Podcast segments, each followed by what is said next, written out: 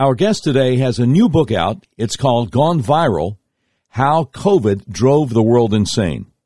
It's number one on Amazon in, infectious, in the infectious diseases category. He shreds all the myths about COVID and gives you the tools you need to stop the madness if they try to do it again. And he's coming up on this special edition of the Doc Washburn Show. Welcome to the Voice of the Resistance with Doc Washburn. We are the show that pushes back against the Uniparty and lets you in on the news that traditional talk radio is all too often afraid to talk about. This is episode 274 of the all new Doc Washburn Show for Thursday, November 3rd, 2022. Just so you understand where I'm coming from, I was fired by one of the biggest radio companies in America, Cumulus Media, simply because I refused their vaccine mandate. More evidence comes out all the time that a lot of people are having serious negative reactions to the vaccines. Also, I will never call Joe Biden president because it's obvious the last U.S. presidential election was stolen. I will never pretend a man can become a woman, and I will never forget about the January 6 political prisoners most Republican politicians refuse to even mention. And August 8th, 2022, the day the Biden regime's secret police conducted an unprecedented and unconstitutional raid on the home of a former president of the United States, is the day that shall live in infamy. So this is really different kind of talk show. We're unmasked, uncensored, and unfiltered. If you'd like to support what we do, go to our website, docwashburn.com, and click on the button that says Become a Patron. Also, please remember to subscribe to our podcast so you don't miss an episode.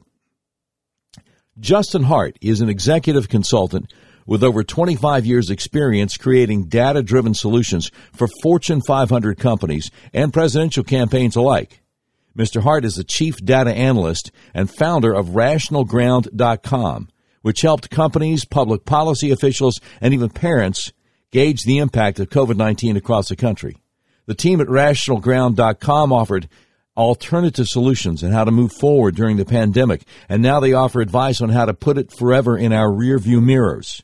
Mr. Hart's new book is entitled Gone Viral How COVID Drove the World Insane. None other than Dr. Scott Atlas, former special advisor to President Trump, says Justin Hart lays out the truth about COVID and exposes the national response to the pandemic as a failure of logic and science. It's an honor to welcome Justin Hart to the Doc Washburn Show. How are you today, sir? Uh, Doc, great to be with you. Thanks for having me on. Very good. Thank you, sir. Okay, let's start at the beginning. You were a successful entrepreneur when 15 days to slow the spread kicked in in the middle of March 2020. How did that affect your livelihood and what did you do in response? You know, I had the best clientele going into 2020. I was so excited for the year. I had three major clients. Uh, the first one was uh, golf excursions for baby boomers. The second one was uh, I a platform for parents who wanted to send their kids to college. And the third one was a high end vacation club for families. And as you can imagine from the context of what we now know of what happened in 2020, those companies were dead by the time the spring was out. So I had some time on my hands and I thought to myself, let's talk about the Rona. This seems to be ruining my life and everyone else's life. Yeah. What is happening with this? I have a background as a deep data analyst um, and I provided dashboards and charts and infographics for people to better understand what was going on. And when I looked at the data and then compare that to what Dr. Fauci was saying in front of Congress, that one out of a hundred people were going to die from this thing, I said, this is wrong. He doesn't know what he's talking about. This is not what the data shows me. And I, you know, normally wouldn't insert myself into someone else's domain. As I say outset in the book, Gone Viral, How COVID Drove the World Insane, I said I'm not a healthcare expert, but I have no pro. You know, they they seem to have no problem inserting themselves into my domain, right? My kid's life, my education, uh, my coffee shop, my barber shop, and I said, I think I'm going to push back a little bit on this. I found a bunch of experts, uh, lay activists, moms and dads who were willing to take up the cause as well. And I've got eight kids, so I was like, I've got to get my kids back in school. That was the main reason I wrote this book and took to the streets to basically be a COVID contrarian, if you will. Excellent. So, how did the COVID mandate? Uh, how? Pardon me. How did the COVID madness, uh, including mandates, I'm sure, affect your family? Well, it was pretty traumatic. I had uh, both uh, kids who were in high school, in middle school, in grade school, and I had had some in uh, in preschool. And I remember talking to our preschool teacher. She was devastated. She says, "Your kid is just not going to be ready for kindergarten. I cannot teach them how to pronounce the letter H through a mask." Right? Yeah. You and I, Doc, we're adults. When the when the edicts came down and impacted our lives, we're adults. We're going to try to deal with it. I think we're going to take that to the polls these next weeks here and make some changes. Our kids don't have that luxury. So this book, my effort here was to demonstrate to my kids and our generation that we were going to stand up for them and make sure this never happens again. Okay, so your book reminds us of those in our government who decided people with no symptoms could infect other people with this awful disease, perhaps even killing them. So everyone, including toddlers, had to wear masks everywhere. Uh, then there was this frightening statement We gave the keys of the kingdom to people who hadn't seen a patient in 30 years. That's at the end of your, your, your first chapter. Could you please expound on that for my listeners? Yeah, Dr. Fauci, Dr. Birx, and the rest of this crew are politicians primarily. They've spent the bulk of their career now as policy advisors and mostly as money pushers. They make the decisions on where the grant money goes for the NIH. And these are people who were very disconnected. Uh, my group was the lead group behind Scott Atlas when he was at the White House. We provided pro bono assistance and charts and data, whatever he needed to help right the ship there. And, uh, you know, we'd speak to him on a regular basis. And, and these are, you know, I, I asked Dr. Atlas one time, I said, why aren't they changing course? You know, you've provided all the evidence that kids should be back in school and these quarantines aren't working and the shutdowns are harmful. And I said, what's going on? Maybe they're just having trouble saving face. And he turned to me and said, Justin, no, these people are not smart. They're dumb. I said, oh no. Ineptitude was one of the key factors that really resonates across all of our government healthcare overlords. They don't know what they're doing. We're speaking with Justin Hart. His new book has gone viral, How COVID Drove the world insane. You know, talking about how dumb they are. Um, hasn't been too many months since Dr. Deborah Birx put out her book about the whole situation, kind of a biographical, I guess, account of, of what she did.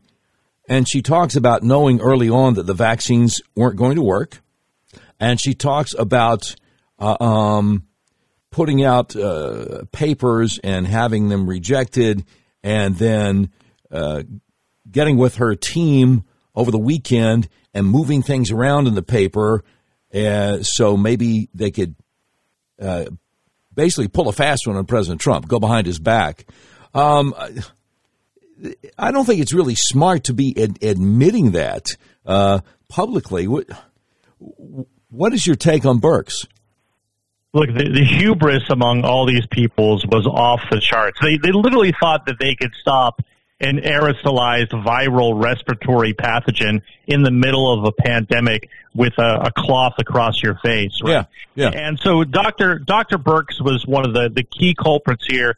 She had a very charm on this. And, and actually, I would actually put a lot of the blame on Vice President Pence, who shepherded her around the country introducing her to all the governors, including, for example, the governor of Ohio, DeWine, who, otherwise than being a pretty good Republican, was awful on the episodes of the COVID pandemic, keeping things locked down because Birx got to him. And uh, unfortunately, Vice President Pence shepherded a lot of these people from, uh, you know, the demonstrably, demonstrably bad decisions they were making. Um, just like an example, this is one that cuts across political boundaries. It's a stat we mentioned in the book. It's undeniable, and everyone will understand it. We believe, Doc, that in the spring of 2020, we probably missed about 200,000 cases of potential domestic abuse. Why? Because it's potential. It's, those are usually caught by sharp-eyed administrators and school teachers. Yeah. And kids weren't in school to catch it. Oh man. So why did the powers that be insist on COVID lockdowns, and and, and what do we learn from them? Well, I, I think they, they somehow thought that they could uh, replicate what was happening over in China. if you read the writings of Dr. Fauci over the last four decades, you see this increasing frustration that he has that he can't control humanity. He can't control the spread of these viral respiratory diseases. In their mind, if one person dies, it's a failure on their part, or at least they think themselves to some heroic venture.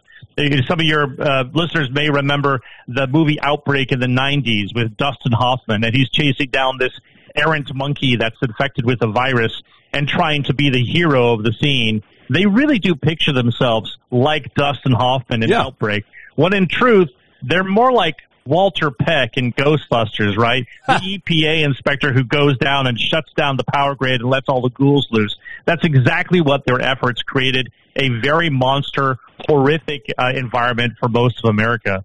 So what about what about social distancing? Six feet, no, ten feet. Uh, where did that come from? Oh, we don't know. Uh, and yet they insisted on it. You know, it, it is an absolute nightmare of all these things. It was like the chaos theory of butterflies and hurricanes, right? A, a butterfly flaps its wings on this side of the world and creates a hurricane on the other side. L- literally, there was one decision that led to all of these terrible interventions. That was the assumption that the spread of the virus was happening because of asymptomatic people, right? People who were getting infected didn't know it and were spreading it everywhere. That led to social distancing, to masks, to the tens of millions spent on plexiglass, the quarantining of healthy people for limited exposure. This was an awful decision and it was made on bad data. We now know that asymptomatic spread probably accounts for less than 1% of all the infections. And yet that one assumption led to all these disastrous decisions. We're speaking with Justin Hart. The new book is called Gone Viral How COVID drove the world insane. That brings me to my next question here on my list. There's a chilling sentence in a chapter in your book in which you discuss how the government's response to COVID caused our economy to grind to a halt. You said every industry was impacted by these backups, and all because someone assumed that even though you weren't sick, you might be a killer. Now, I've often said if you believe you can infect someone with a disease that can kill him, even though you never exhibit symptoms, there will never be a reason to stop wearing masks. What, what are your thoughts on that? Yeah, I think it really is a control mechanism. Masks were used as some type of panacea tool that our uh, politicians could use, you know, as an excuse for things going up and down. So if cases go up, then you're not wearing the mask enough. If cases go down, thank you for wearing the mask, right? It's a crazy scenario where we really have put us in the, the, the, you know, forcing the government to say, you are your brother's keeper and I'm going to make sure of it, right? Yeah. And once you're beholden to everyone else, they can put up any sort of excuse. And again, this book is designed, it's a weapon, it's a tool, it's a defense that people can use because these same tactics, while they might be in our rear view mirror, they will pop up again for the next wave of COVID, for the next pandemic, or for the next imagined boogeyman like climate change activism, right? They're going to put it to use there. They're very pleased that a good portion of our populace came right under their thumb obediently. Could you please tell our listeners what the Great Barrington Declaration was and, and what the effect of that document was?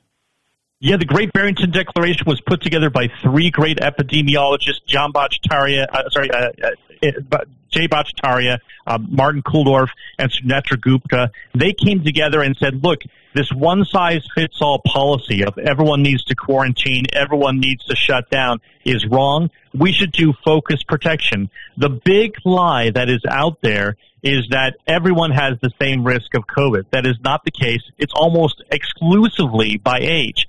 A person, the average age of death is 80 years old. So a child who is 10 years old literally has a risk of dying that is a hundred thousand times lower than their grandparent or great grandparent there, right? Yeah. And so you should treat that expressly. The GBD, the Great Barrington Declaration, uh, put that in, in together. Jay's got a, a little blurb on the cover of our book uh, advocating for it because he knew that that focus protection was the right way to go instead of this one size fits all policy that just demonstrably, de- uh, you know, devastated our, our society. Yeah, no question about it. Um, you know, one of the things I noticed um, about a year ago, the governor of Arkansas had something on his Facebook page. Uh, there was a, a photo op. I think it was Coca Cola was giving some uh, some bicycles away to small children at an elementary school in Little Rock, Arkansas. So the photo op, you see the governor of Arkansas, you see the mayor of Little Rock, uh, you see a, a U.S. congressman, um, I, the school superintendent, somebody else, and they're all standing there with this big check, you know, pretty uh, a pretty normal photo op. You know, here's the money from Coca Cola to buy the bikes for the kids at this school. And there are four or five, five or six year olds standing in front, all with masks on. None of the adults are wearing masks. And I shared it on my Facebook page and I called it child abuse.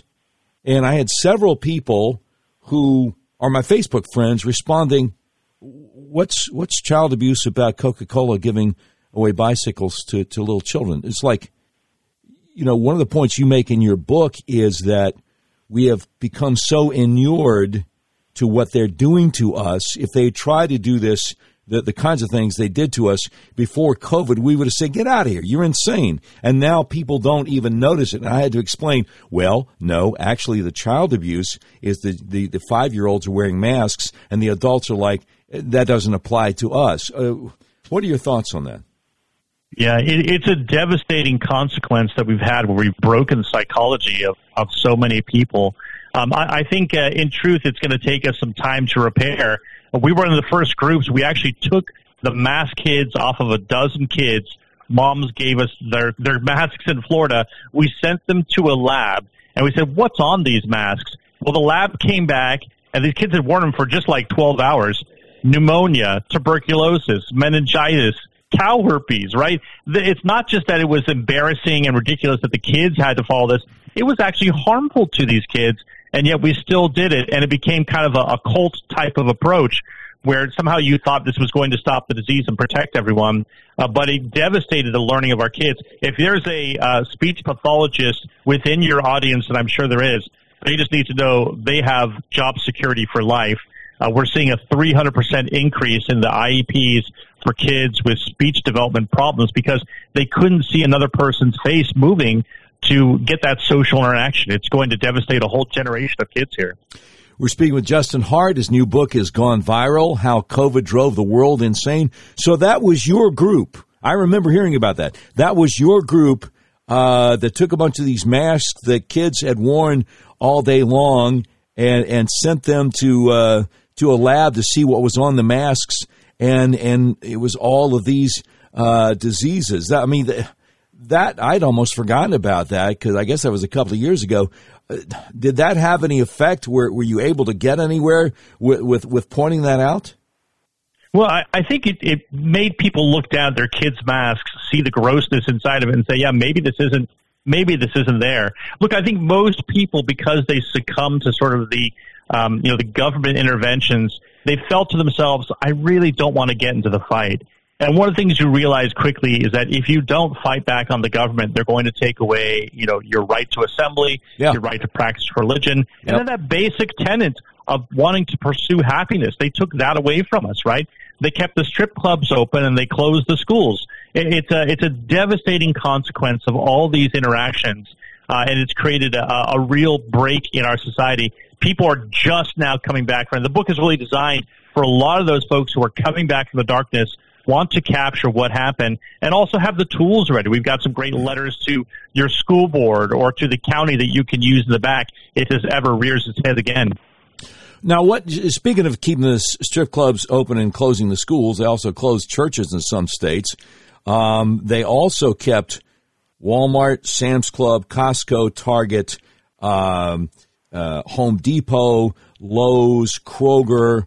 They kept all of those open.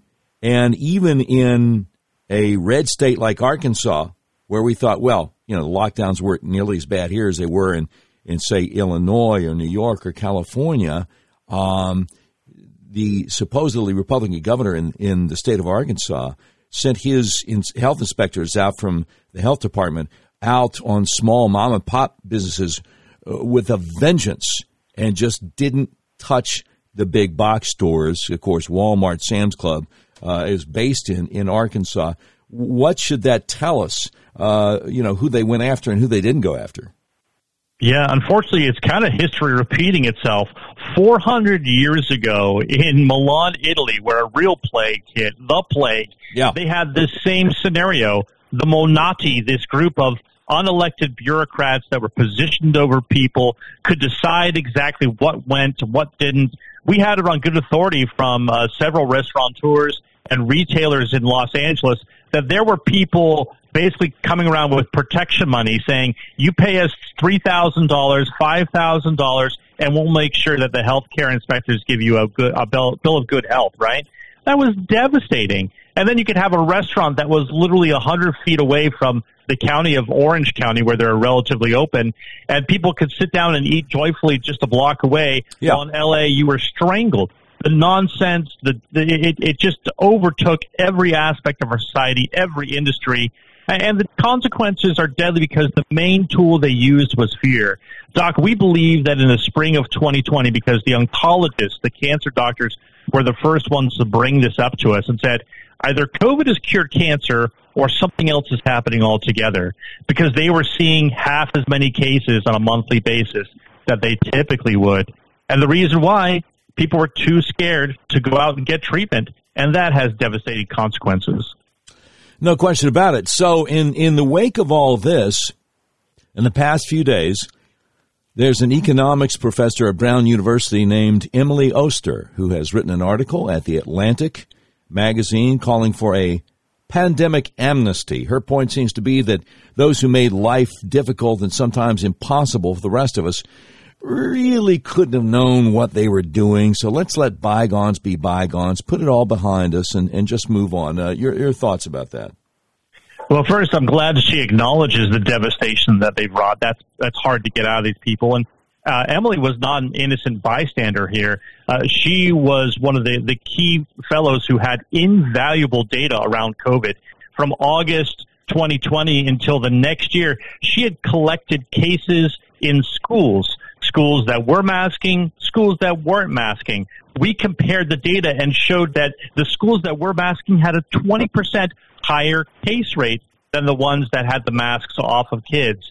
And, and she had this data. She had a study she put out, and then she sat on it. She sat on it because the pressure came, and she stayed silent on that issue she'd talk about safely opening schools, but it meant the same that everyone else did, which is um, basically quarantine on the slightest exposure. Uh, this was devastating, and people like Emily, we need to hold them accountable. We welcome them, Doc. We welcome them to Team Reality, where they acknowledge these issues, right? Yeah. But they should never, ever have an influence on public policy again.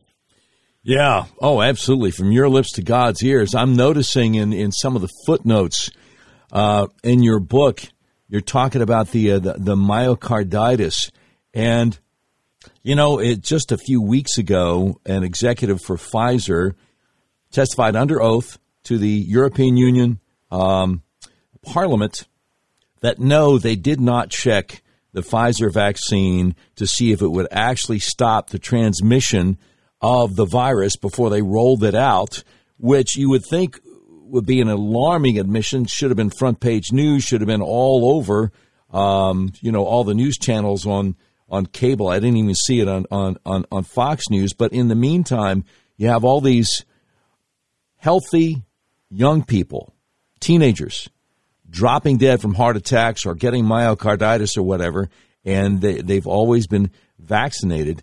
Um, how do you how do you break through and let people know what's going on? You know, it, it's going to be a very difficult process. I have it on good authority that if there is a changing of the guard here in November, that there will be hearings next year. We need to hold their feet to the fire to make that happen because we need transparency. We need to understand how this stuff all happens because we may make the same mistakes again. Let me give you a headline. This is out of the Santa Barbara News in California. It said, masks are the chief ally of the disease. They become a virtual incubator of bacteria. That was written in 1918. We we knew way back then during that pandemic that mask mandates didn't work, and yet we tried them again. Those who don't learn from history, right? Yeah, yeah, are doomed to repeat it. And as as Mark Twain said, history doesn't always repeat, but sometimes it rhymes.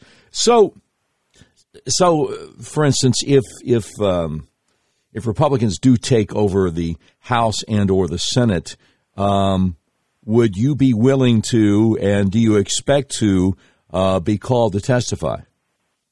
Well, I, I hope I can testify from a parent's point of view, from someone who's been involved and stuck my neck out for this um, for now two years. My my first article in March was uh, how the coronavirus dashboards will kill us all long before the virus ever will.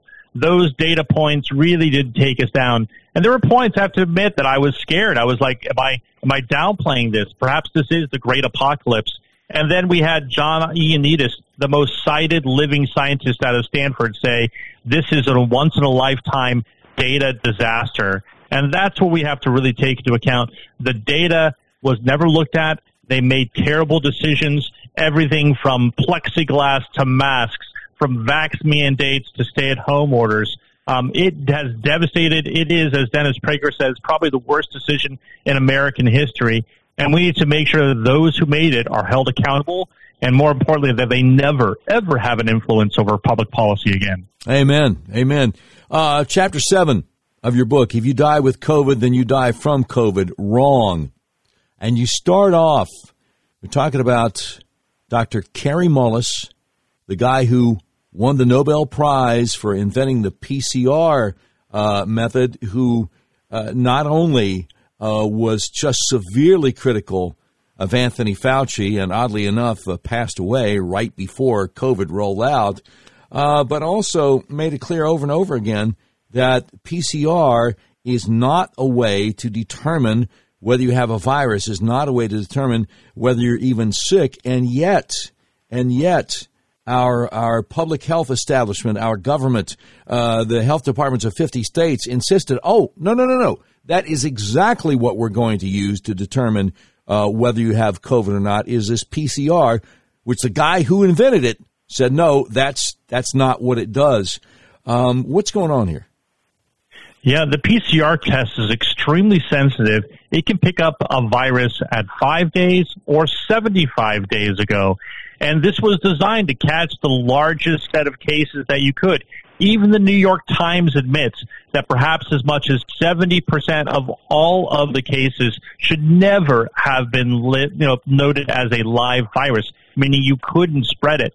And yet that became the basis. If one of your kids' uh, neighbors, if one of their classmates tested positive in the fall of 2021, your kid immediately lost 10 days of schooling over and over again. It was a close down of by proxy, and these PCR tests uh, demonstrated, and it trickled all the way through the funnel down to the deaths.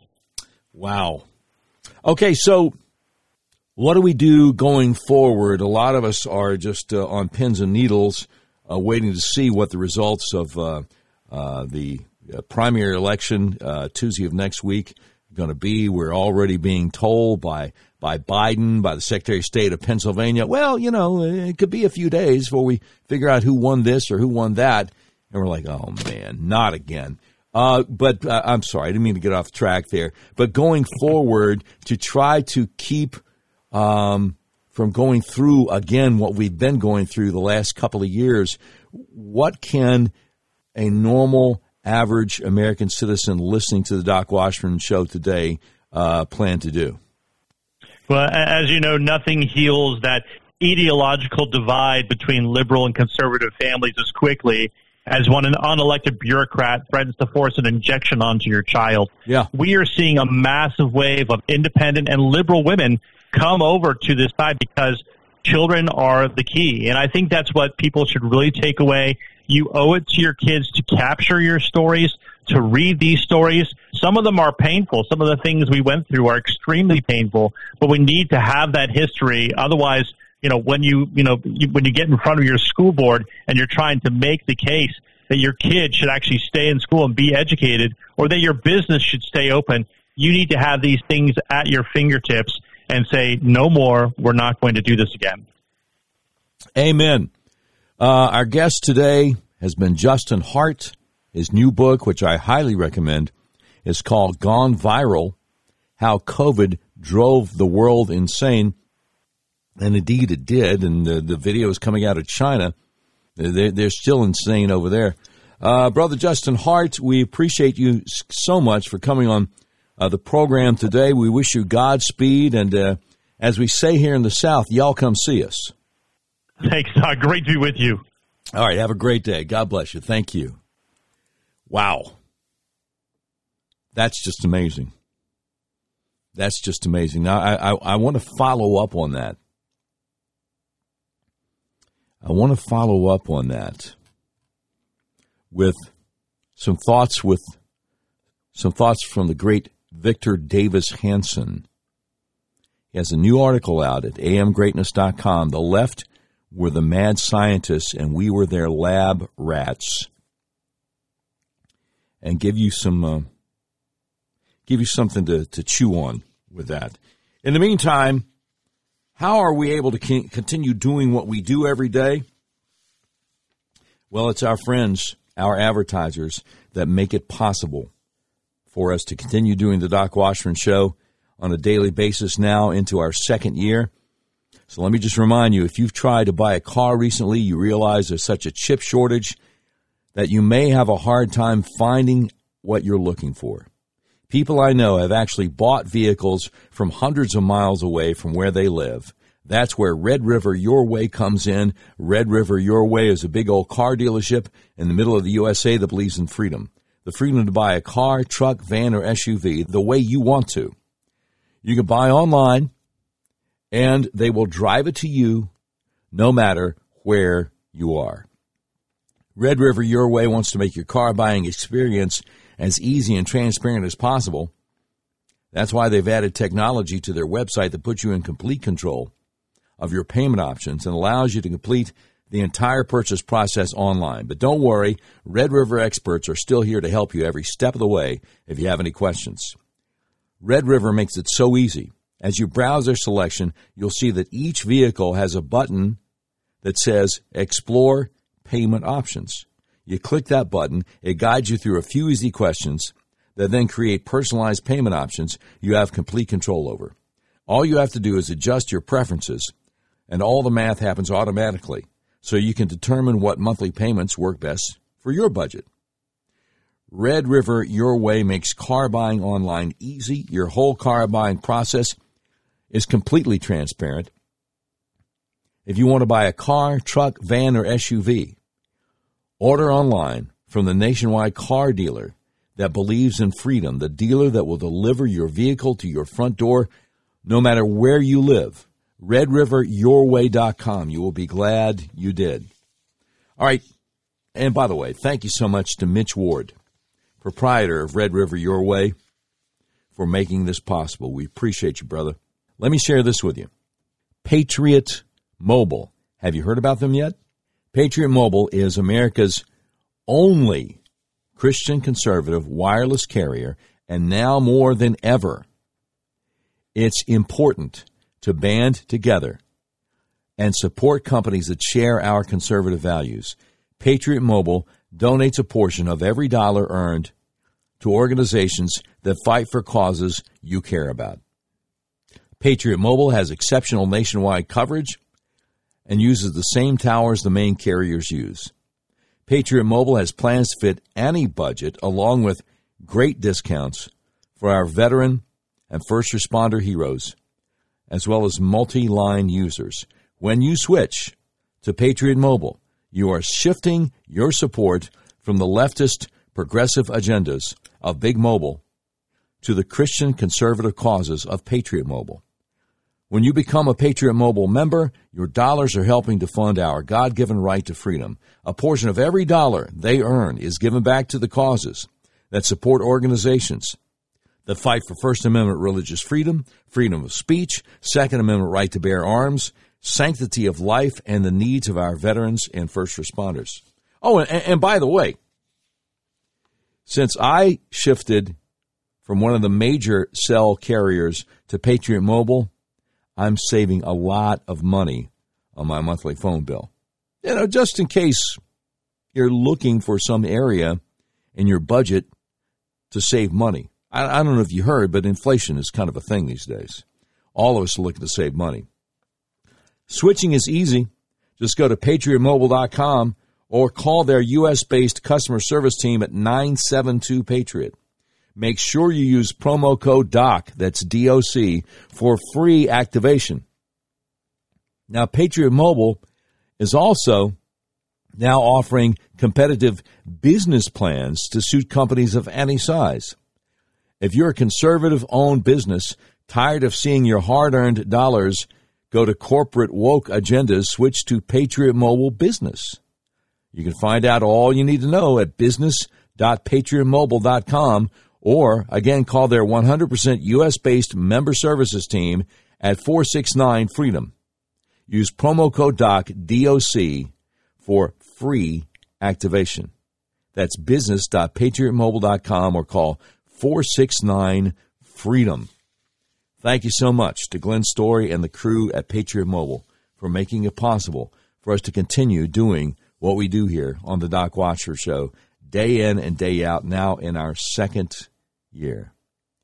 The great Victor Davis Hanson.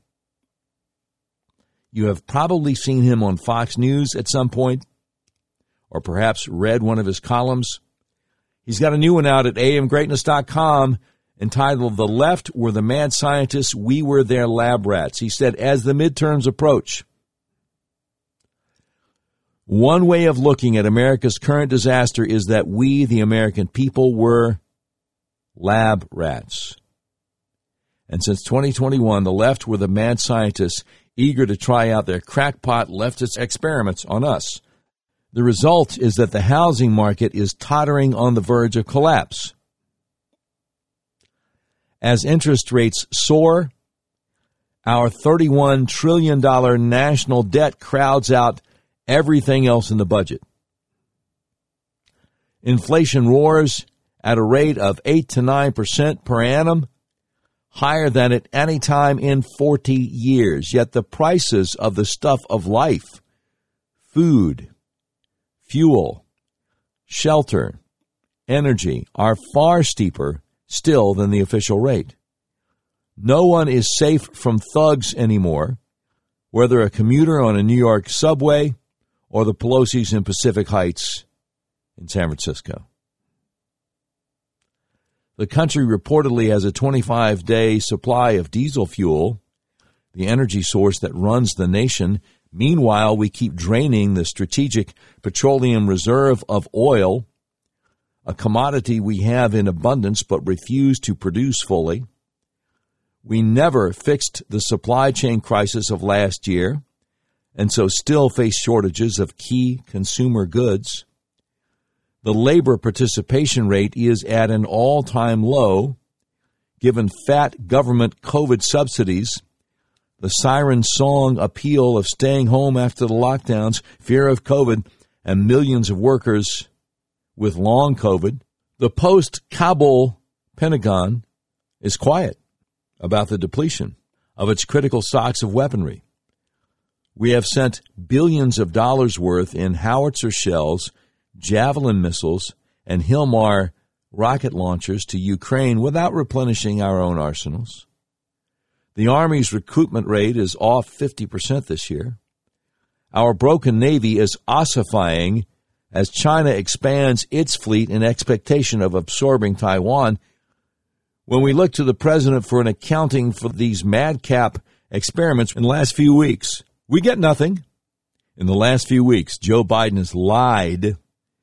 The gas was $5 a gallon when he took office, when it was half that. He falsely swears that he passed his student loan amnesty plan by one or two votes when he simply signed away a half trillion dollars in debt by an executive order and bypassed Congress. Kamala Harris is our border czar, but she avoids the non existent southern border like the plague. As the country depletes its petroleum reserves, she gushes about solutions like transforming the nation's school bus fleet to battery power. On the rare occasion she is allowed abroad, Kamala Harris has no idea what North Korea's official name is, only that it is supposedly one of America's staunchest allies. We are now headed for a decisive midterm election. Strangely, the hard left architects of the last two years neither offer a defense of their failing agendas nor agree to change them. No Democrat congressional candidates brag about the 3 million people who illegally crossed an open border. None boast that they helped cancel key pipelines, reduced federal leasing of gas and oil, and shut down the Arctic National Wildlife Refuge. None take credit for hammering investments in fossil fuels. None preen over the no bail and defund the police policies of left wing big city prosecutors and mayors who have spiked crime. None insist that an annual 8 to 9% inflation rate is a desirable spreading of the wealth. And yet, odder still, no Democrat candidate, state or national, and most certainly not Joe Biden, offers to alter these toxic policies. If they won't defend what they have done, they apparently will not undo what they have wrought either. No Democrat gubernatorial candidate wants one foot built of a new border wall. No House candidate demands that the Keystone Pipeline be finished. No Democrat senatorial candidate calls for fiscal discipline to lower inflation. Instead, they stay mute.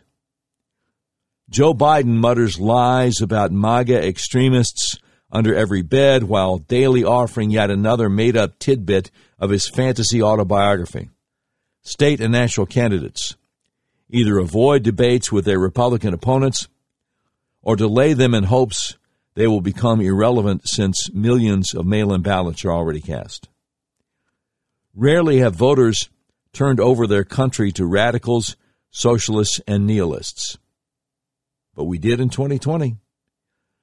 And once the left took the presidency, the House, and Senate, they tried a deadly experiment on us, the American people. They're veritable lab rats. It failed and has now nearly destroyed us along with the country. Yet in November, the left apparently demands more time for more experimentation on more of us. But to do what exactly? Pass more no bail laws and promote more defunding of the police? Make the jails and prisons emptier? More destruction of what's left of the southern border? More biological men overpowering women in sports? More printing of money? More cutting back on federal gas and oil leases and canceling pipelines? Apparently, the only thing that will stop their mad experimentation is that they have run out of us. Their once willing lab rats. That is the great Victor Davis Hanson over at American Greatness, amgreatness.com.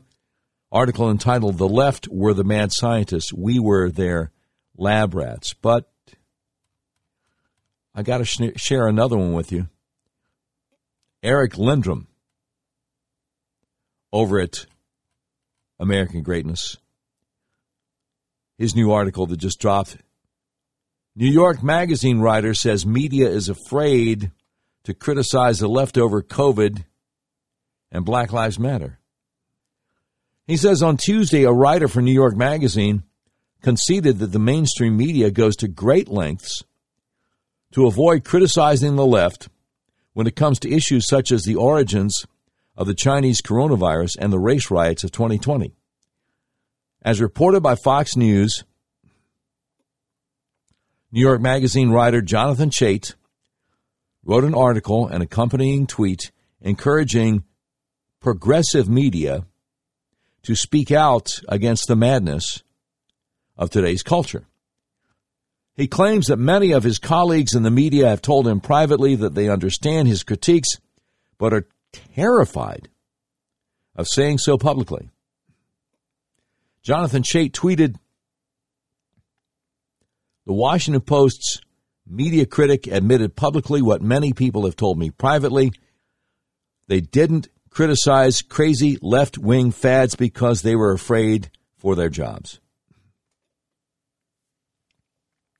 In his article, Jonathan Chait listed the violent race riots of 2020 committed largely by the far left domestic terrorist groups, Antifa and Black Lives Matter, as well as theories regarding the origins of the COVID 19 virus as two examples of topics that are considered taboo by the mainstream media.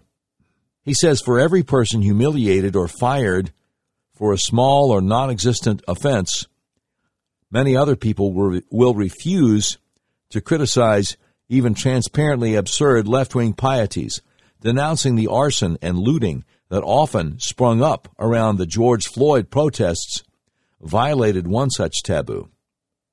On COVID, Jonathan Chait added progressives decided that the hypothesis that COVID 19 may have originated in a laboratory rather than zoonotically was racist. Even though this was a purely scientific question, the evidence was and is murky, and it was easier to imagine racist behavior resulting from a theory blaming COVID on Chinese cultural practices than a theory blaming China's government. Well, of course, Jonathan Chait was subsequently mocked all across Twitter for his statements. Christina Pushaw, former press secretary for Governor Ron DeSantis of Florida, declared that Chait's comments were proof that Democrats are the party of censorship, and ironically, their hall monitors with the title journalist are some of the most ardent and vocal censors of the regime. Radio host Erick Erickson out of Atlanta said, It's almost like there's a threat to a free press from the left. Townhall.com columnist Brad Slager said, I love that Chait writes this out. He bluntly confesses his posture was one of cowardice and mid career risk management, yet his tweet admits to his own cowardice. Why not previously report what these people said to you?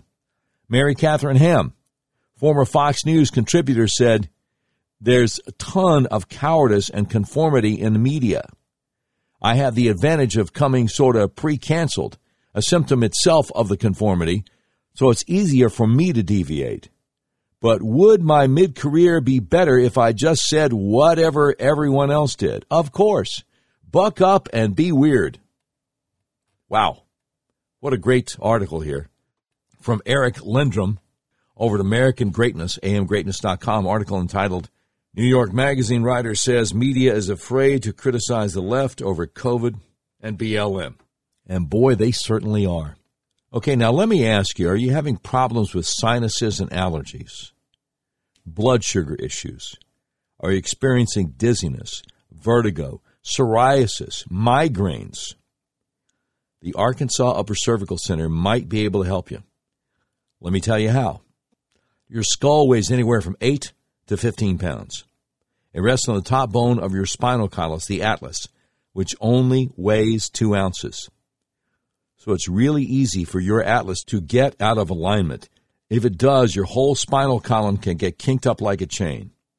When that happens, your central nervous system isn't able to communicate with the rest of your body as it is designed to do. I had severe hay fever for five or six weeks every spring all my life.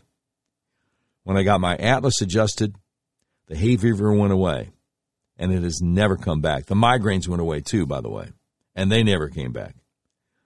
Again, if you're suffering from sinus conditions, allergies, vertigo, psoriasis, migraines, blood sugar issues, do yourself a favor Call my friends at Arkansas Upper Cervical Center, 501 279 2009 for a free consultation. They have helped me, they've helped my wife, they've helped so many people that we know. Please call them to see if they can help you. That number again for your free consultation is 501 279 2009. Now, if you're saying, boy, that sounds like something I need to look into, but I don't live anywhere near Central Arkansas. Go to their website, turnmypoweron.com, click on the button that says Find a Doctor Near You, and I sure hope that you can. Well, it's that time again. Hit it, Brian. We interrupt this program to bring you a special report. It's the Doc Washburn Show tweet of the day.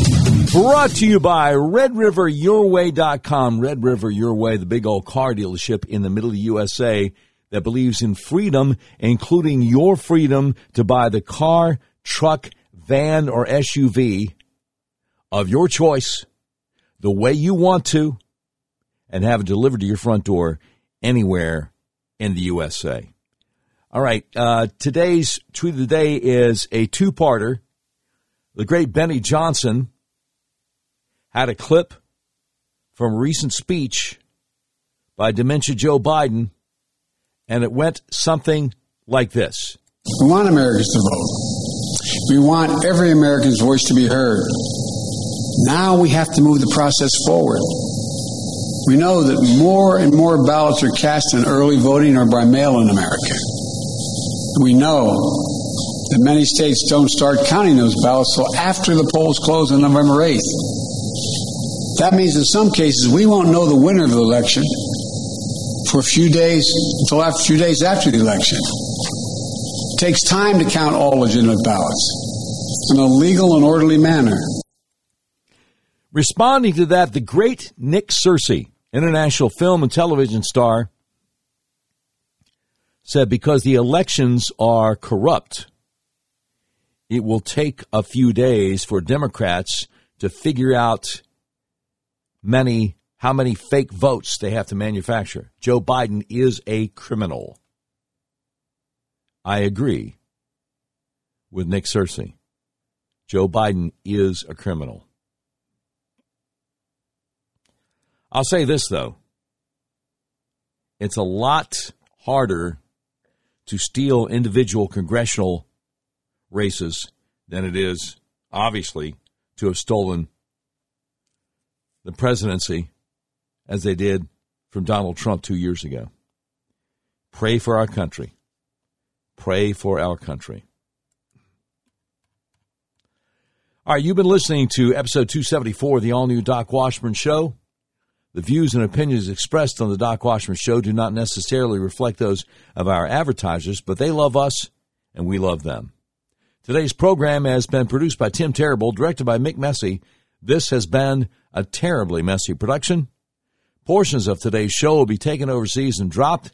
If you'd like a transcript of today's episode of the all new Doc Washburn Show, simply peel the roof off a Rolls Royce panel truck and send it to Mansour's Computer Solutions, seventh floor of the ephemeral B. Smoot Building, Whitehall, Arkansas, in care of Sheriff Mansour Sempier X.